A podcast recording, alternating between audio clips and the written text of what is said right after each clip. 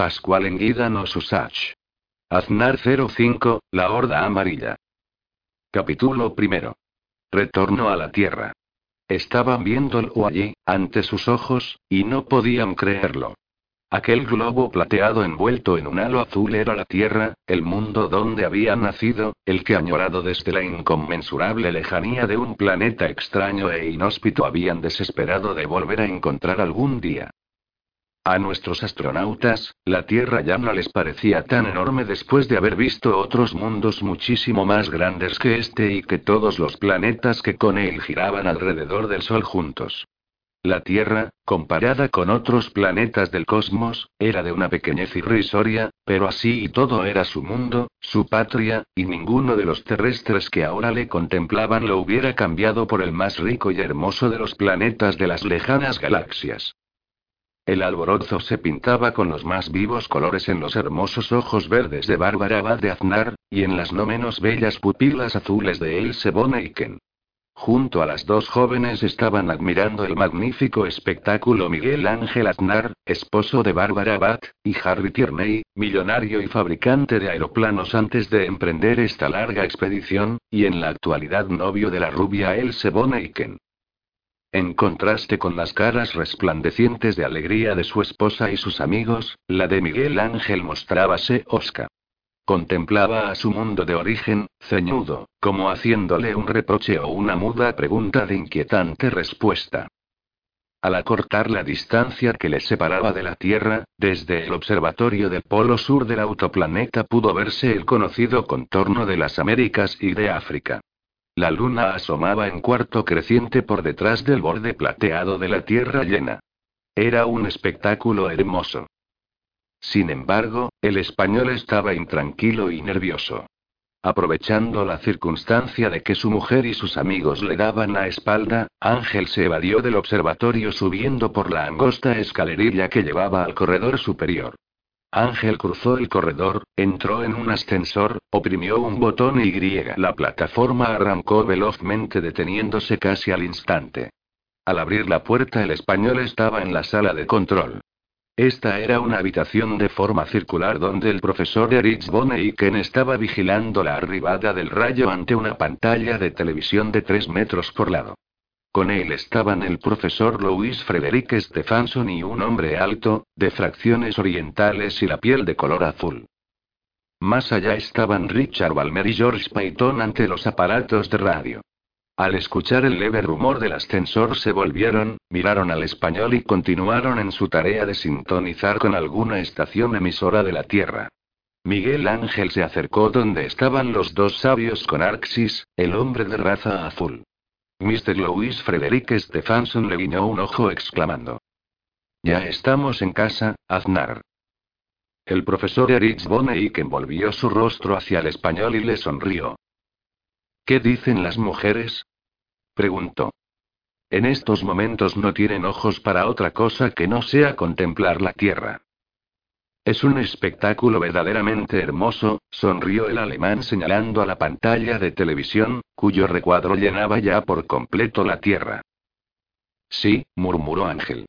Pero qué sorpresas nos aguardan en nuestro mundo cuando posemos la planta en él, Todas las que puedan haberse sucedido en el transcurso de dos siglos en un mundo lleno de vitalidad como el nuestro, contestó el profesor alegremente. La ciencia y la técnica habrán alcanzado las más insospechadas cimas. La colonización de Venus, de Marte y hasta de la Luna serán una realidad desde hace muchos siglos, y la humanidad, eso espero, se habrá librado hace tiempo del azote de las enfermedades y del hambre. Pero cuando nosotros salimos de la Tierra, en el año 1972, el hombre gris, que se autodenominaba raza Torbot, había logrado establecerse en el planeta Venus y desarrollaba allí su avanzada técnica, muy superior a la terrestre. Tal vez los Torbot, creadores de los famosos platillos volantes, dominaron y esclavizaron tiempo a la Tierra y aniquilaron a la humanidad. Es posible, en efecto, que nos encontremos con un mundo muy distinto al que dejamos al partir, pero no en el sentido de una mejora, sino tal vez todo lo contrario. Yo no soy tan pesimista, rechazó el profesor Stefanson. Cuanto más viejo me siento, mayor es mi fe en la creencia de que nuestra humanidad es en verdad el pueblo elegido de Dios para cumplir los más altos designios del Creador en el universo. ¿Quiere decir que nada malo puede haberle sucedido a nuestro pueblo? En este momento Richard alzó una mano reclamando silencio. Sus ojos estaban abiertos de par en par. Oigan esto. Gritó dando vuelta a un botón. Inmediatamente surgió del tornavoz una voz que decía en inglés. Atención, radio escuchas. Interrumpimos nuestra emisión para darles la siguiente noticia. Una nueva estrella acaba de aparecer en nuestros cielos y se acerca a la Tierra con velocidad cada vez menor. Tal comportamiento en lo que parece un aerolito ha sembrado el desconcierto entre los sabios del observatorio de Monte Palomar. Esperamos impacientes sus noticias y anticipamos a nuestros oyentes la seguridad de que este no es un aerolito corriente.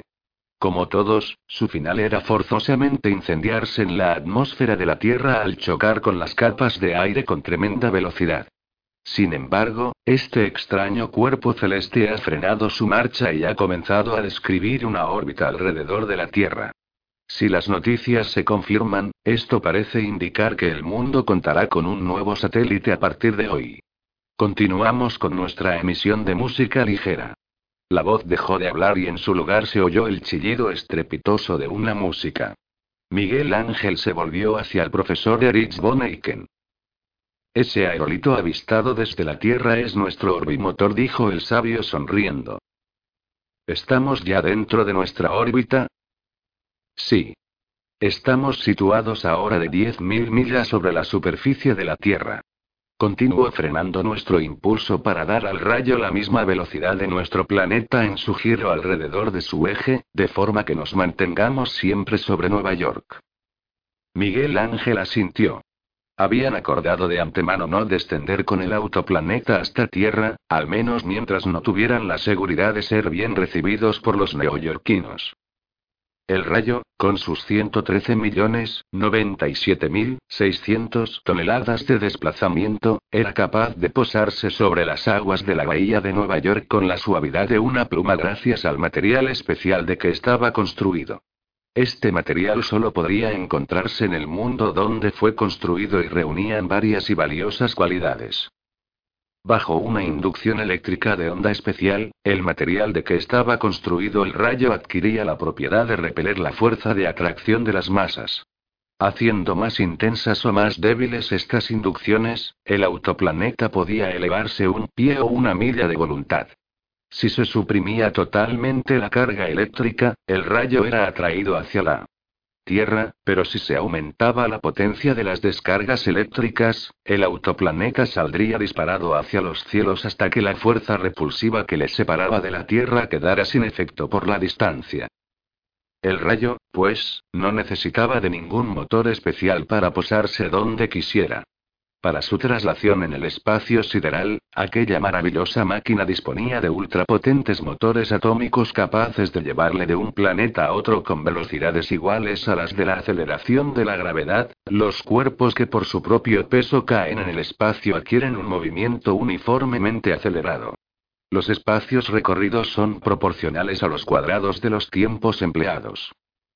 Al acortar la distancia que les separaba de Nueva York, llegaron hasta los aparatos receptores del rayo gran número de mensajes y de programas musicales. El profesor Erich von Eichen, con los ojos fijos en los indicadores del monstruoso cuadro de mandos, anunció. Listos. Ya estamos como quien dice anclados sobre la Tierra y podemos prepararnos a bajar. Se oyó el suave rumor del ascensor. Las puertas se abrieron y Bárbara, Else Bonne y Ken y Harry Tierney irrumpieron en la sala de control con las pupilas llenas de alegría. Bárbara corrió a abrazar a su marido exclamando. Ángel, cariño, y estamos en la tierra y en casa como quien dice. ¿No te alegras? ¿Qué te ocurre? Estoy preguntándome si quedará en pie ninguna de las casas que tú y yo hemos habitado juntos o por separado, Bárbara. Las glaucas pupilas de la joven se ensombrecieron. Un velo de lágrimas las cubrió. Es verdad. Suspiró. ¡Eh! ¡Ey, miren eso! gritó Richard Balmer señalando hacia la pantalla de televisión. Un punto plateado, moviéndose con extraordinaria rapidez en la pantalla, ofrecía la curiosa sensación de estar acercándose a la sala de control por una ventana abierta sobre el espacio. Un aparato. Un aparato terrestre. Gritó George con voz triunfal. Sale a darnos la bienvenida. O a saludarnos con un cañonazo, gruñó Miguel Ángel. El objeto brillante, creciendo de tamaño con asombrosa rapidez, continuó acercándose al rayo. Iba recto como una bala contra el autoplaneta, y cuando parecía que iba a estrellarse dentro mismo de la sala de control viró bruscamente hacia la derecha saliendo de la pantalla por uno de los ángulos. En tan corto espacio de tiempo los astronautas pudieron ver que se trataba de un aparato de forma desconocida en la Tierra, cuando menos, desconocido al partir este grupo de intrépidos terrestres hacia Venus, véase el planeta misterioso. Un platillo volante. Exclamó Bárbara echándose a temblar. Me lo temía. Añadió Richard dando una patada en el piso. Los condenados hombres grises acabaron por conquistar a la Tierra y son ahora los amos y señores. No nos precipitemos, recomendó el profesor Ken yendo hasta el cuadro de mandos y oprimiendo un botón. El aparato que acabamos de ver parece uno de aquellos platillos volantes, que tanto dieron que hablar a partir del año 1947 y pero no es un platillo volante. Al menos, no es como los que nosotros conocimos en Venus. Será un modelo diferente, gruñó Richard, pero conozco a la legua la atrevida técnica de los hombres grises. Ese aparato no ha sido creado por nuestros coterráneos. ¿Qué sabe usted? Masculló Mr. Stephenson. Por lo visto no tiene en cuenta que ha transcurrido más de dos siglos en el tiempo que estuvimos en el planeta Ragol, véase, célebres electrónicos. Lo que acabamos de ver es un aparato especialmente creado para volar fuera de la atmósfera terrestre. Y usted sabe también como yo que no hay forma más inteligente para un aparato de esa clase, que se ha de manejar donde no hay aire ni cosa parecida, como la de un plato, sean cuales fueran sus modalidades. El botón que pulsó el profesor Ken acababa de hacer sonar la señal de alarma en todo el autoplaneta. Los 63 hombres azules que habían optado por seguir a los terrestres en su arriesgado viaje de retorno a la Tierra estarían corriendo ya hacia sus puestos de combate. Ahora, solo faltaba que se apretara otro botón para que automáticamente se apuntaran los proyectores de rayos ígneos contra el misterioso aparato aéreo que acababa de pasar junto a ellos. Pero el profesor Ken no apretaría aquel botón, no dejaría en libertad de acción a las máquinas especializadas en el combate, a menos de tener la seguridad de que el platillo volante llevaba intenciones hostiles. En su lugar movió varios mandos y la pantalla de televisión se apagó y volvió a encenderse trasladando el campo visual al polo norte del autoplaneta. Entonces pudieron ver nuevamente al aparato aéreo. Estaba como suspendido sobre el rayo, navegando a su misma velocidad y, al parecer, examinándole con cuidado. Richard, dijo volviéndose hacia el radiotelegrafista. Vea de entrar en contacto por radio con ese aparato. El muchacho obedeció yendo a situarse ante los potentes aparatos receptores del rayo. Aquí Autoplaneta Rayo. Autoplaneta Rayo al habla. Conteste el platillo volante. Conteste el platillo volante. Repitió varias veces con monótona voz. El platillo volante, mientras tanto, se apeó de las alturas y se situó a un costado del rayo, luego le dio una vuelta completa y volvió a subir. El aparato de televisión le seguía automáticamente en todas sus evoluciones porque una vez captada una imagen, el dispositivo mecánico del receptor le mantenía siempre dentro del campo visual. Finalmente llegó la contestación del misterioso platillo volante.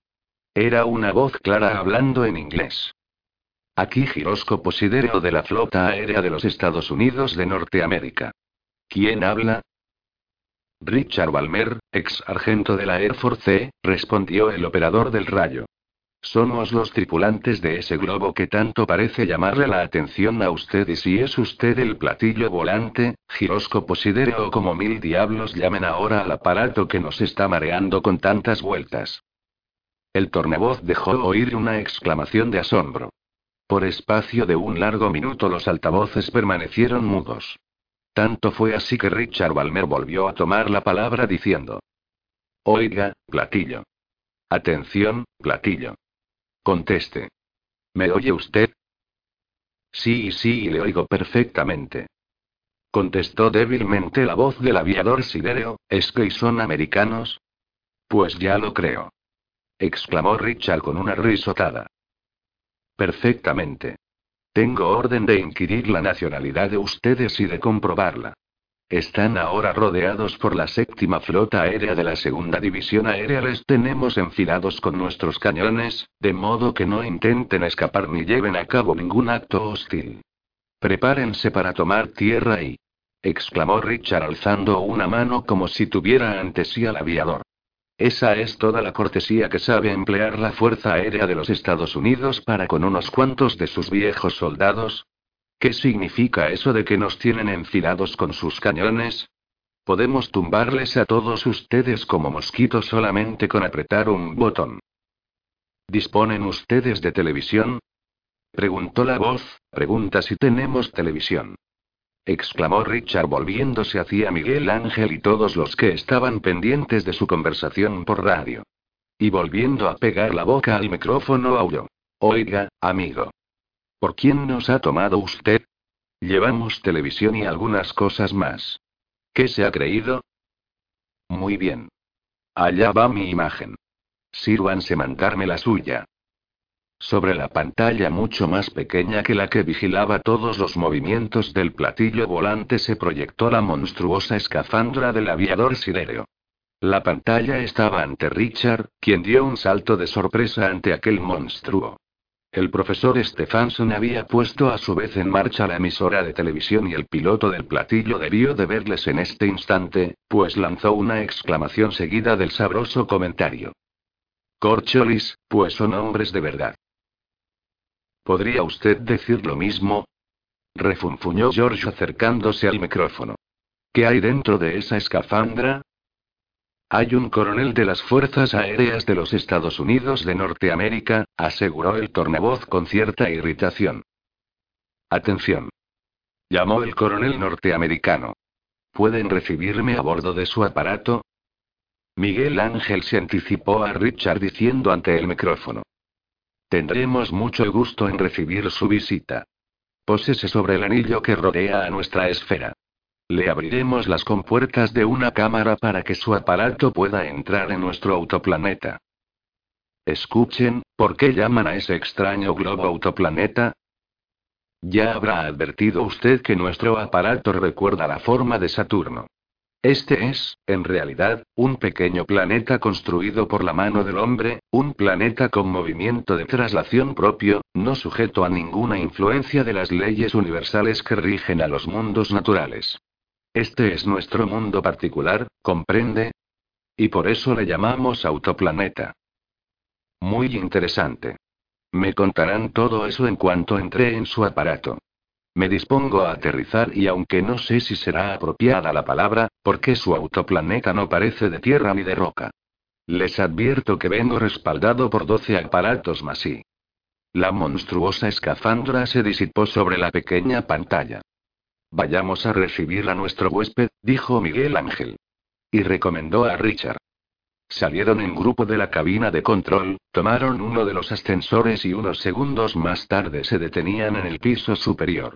El piso superior del autoplaneta cortaba en dos mitades la esfera simétricamente distribuidos en el espacio circular de 282.741 metros cuadrados, se levantaban hasta arañar las paredes cóncavas de la esfera cuatro esbeltos y sólidos rascacielos de 60 pisos y 200 metros de altura cada uno. Los cuatro edificios dejaban en su centro una anchurosa plaza. Detrás, en el espacio que quedaba libre entre los rascacielos y las paredes de la esfera, podían verse gran número de aeronaves cohete. Los dos ascensores que, partiendo del polo sur del autoplaneta, llegaban a su polo opuesto, se elevaban como lanzas en mitad de la enorme plaza hasta perderse en las alturas de vértigo. Al salir del ascensor, Ángel se encontró con Thomas Jerry y Garley. ¿Han visto ese aparato? Les preguntó Ángel. Sí, antes de que sonara la señal de alarma. ¿Qué ocurre? respondió Garley. ¿Viene en son de guerra? No. Es un aparato de las Fuerzas Aéreas Norteamericanas y vamos a recibirle a bordo. ¿Hay alguien en el observatorio de arriba? Sí, hay allí dos muchachos Saisai, Saisais, hombres de raza azul. Véase el planeta misterioso, de esta misma colección. Ángel tomó un teléfono contiguo al ascensor y se puso en comunicación con los dos vigías. El platillo acaba de posarse sobre el cuadrante segundo, dijo colgando el teléfono. Vamos a abrir la cámara de aquel lado. Alineados a cinco metros de la pequeña esfera que se levantaba en el centro de la enorme plaza, había hasta cinco extraños automóviles. Estaban construidos de material plástico y solo tenían dos ruedas, una anterior y otra posterior.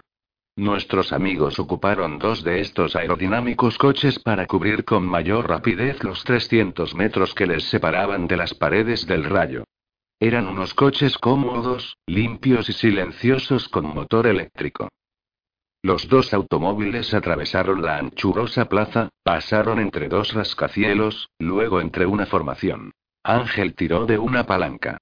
Allá afuera, aunque no lo veían por obstruirles la vista la colosal cámara neumática, se abrió una compuerta. El platillo volante norteamericano había sacado, no se sabe de dónde, tres largas patas rematadas con pequeñas ruedecillas. Rodando suavemente, el platillo se acercó a la cámara. Una luz verde se encendió indicando que el aparato ya estaba dentro en la cámara. Ángel volvió la palanca a su sitio y ordenó a Thomas. Aire. El fornido hombretón apretó un botón y vigiló la aguja del manómetro que indicaba la presión atmosférica dentro de la cámara. Solamente minuto y medio invirtieron los compresores en inyectar oxígeno en la cámara hasta que su presión fue la misma del interior del autoplaneta. Listo para la recepción. Miguel Ángel invirtió la posición de la palanca y las gruesas puertas se abrieron dejando ver en el interior, espléndidamente iluminado con luz fluorescente, el reluciente platillo volante norteamericano. Nuestros amigos se precipitaron dentro de la cámara rodeando al curioso aparato con ansiedad. Una sección de la parte inferior del platillo cayó hacia afuera formando una escalerilla y por esta descendió, con movimientos lentos y torpes, una figura de acero monstruosa. Ángel y George se adelantaron para ayudar a bajar al coronel americano. En cuanto este estuvo abajo se desabrochó los guanteletes de acero y empezó a aflojar los tornillos que mantenían su pesada escafandra sujeta a los hombros. Con la ayuda de nuestros amigos, el aviador americano pronto estuvo libre de su molesto caparazón. Lo primero que vieron George y Ángel fue una barbilla enérgica y sonrosada. Luego una boca, una naricilla graciosa y, finalmente, un par de soberbios ojos grises. Una mujer. exclamó George admirado. Uf. respondió la joven al verse libre de la escafandra. Sus ojos acerados se clavaron sucesivamente en las caras expectantes de quienes les rodeaban. Se detuvieron con asombro en Bárbara y Else, y exclamó señalando sus vestidos. ¿Pero de dónde han sacado ustedes esos trajes? ¿Qué pasa aquí? ¿De dónde vienen ustedes? Por un momento nadie contestó. Finalmente, Ángel se humedeció los resecos labios con la punta de la lengua y explicó. Verá usted, coronel. Acabamos de regresar de una expedición sidera que ha durado algo más de dos siglos. La coronel de las Fuerzas Aéreas Norteamericanas abrió unos ojos como platos al exclamar. En 1972 dice. Oh. Vivimos ahora en el año 2402. Nuestros amigos miraron fijamente a la aviadora, resistiéndose a creer en lo que estaban escuchando, pese a haber estado esperando una cosa así. En el año 2402 sí. murmuró Ángel. A su vez, la aviadora dejó escapar una exclamación de asombro al ver el interior del autoplaneta y avanzó unos pasos contemplando muda de admiración aquella fantástica ciudad encerrada en una esfera de acero. Cielos. murmuró posando su mirada gris sobre cuantos objetos la rodeaban. Bárbara Bat, arrancándose de su estupor, alcanzó a la coronela norteamericana y la tomó de uno de los férreos brazos de su armadura. Respecto al año en que vivimos y de veras ha pasado tanto tiempo desde 1972. ¿Fue en ese año cuando ustedes salieron de la Tierra? Sí. Estupendo. exclamó Mr. Louis Frederick Stephenson restregándose las manos con entusiasmo. Estupendo. ¿Cómo puede decir que es estupendo? protestó Bárbara. ¿Qué puede encontrar de bueno en un mundo que no es el nuestro, donde no quedará ni átomo de las ciudades que conocimos, ni cenizas y ni siquiera memoria de nuestros parientes, padres, hermanos y amigos? Siempre soñé en poder dormir un sueño de siglos y despertar a una vida supermoderna y creo que todos lo soñamos alguna vez y nosotros lo hemos realizado. ¿No comprende lo que acaba de ocurrirnos? Prácticamente, acabamos de morir para nacer a una nueva y extraña vida. Hace 430 años que morimos. Sollozó la joven.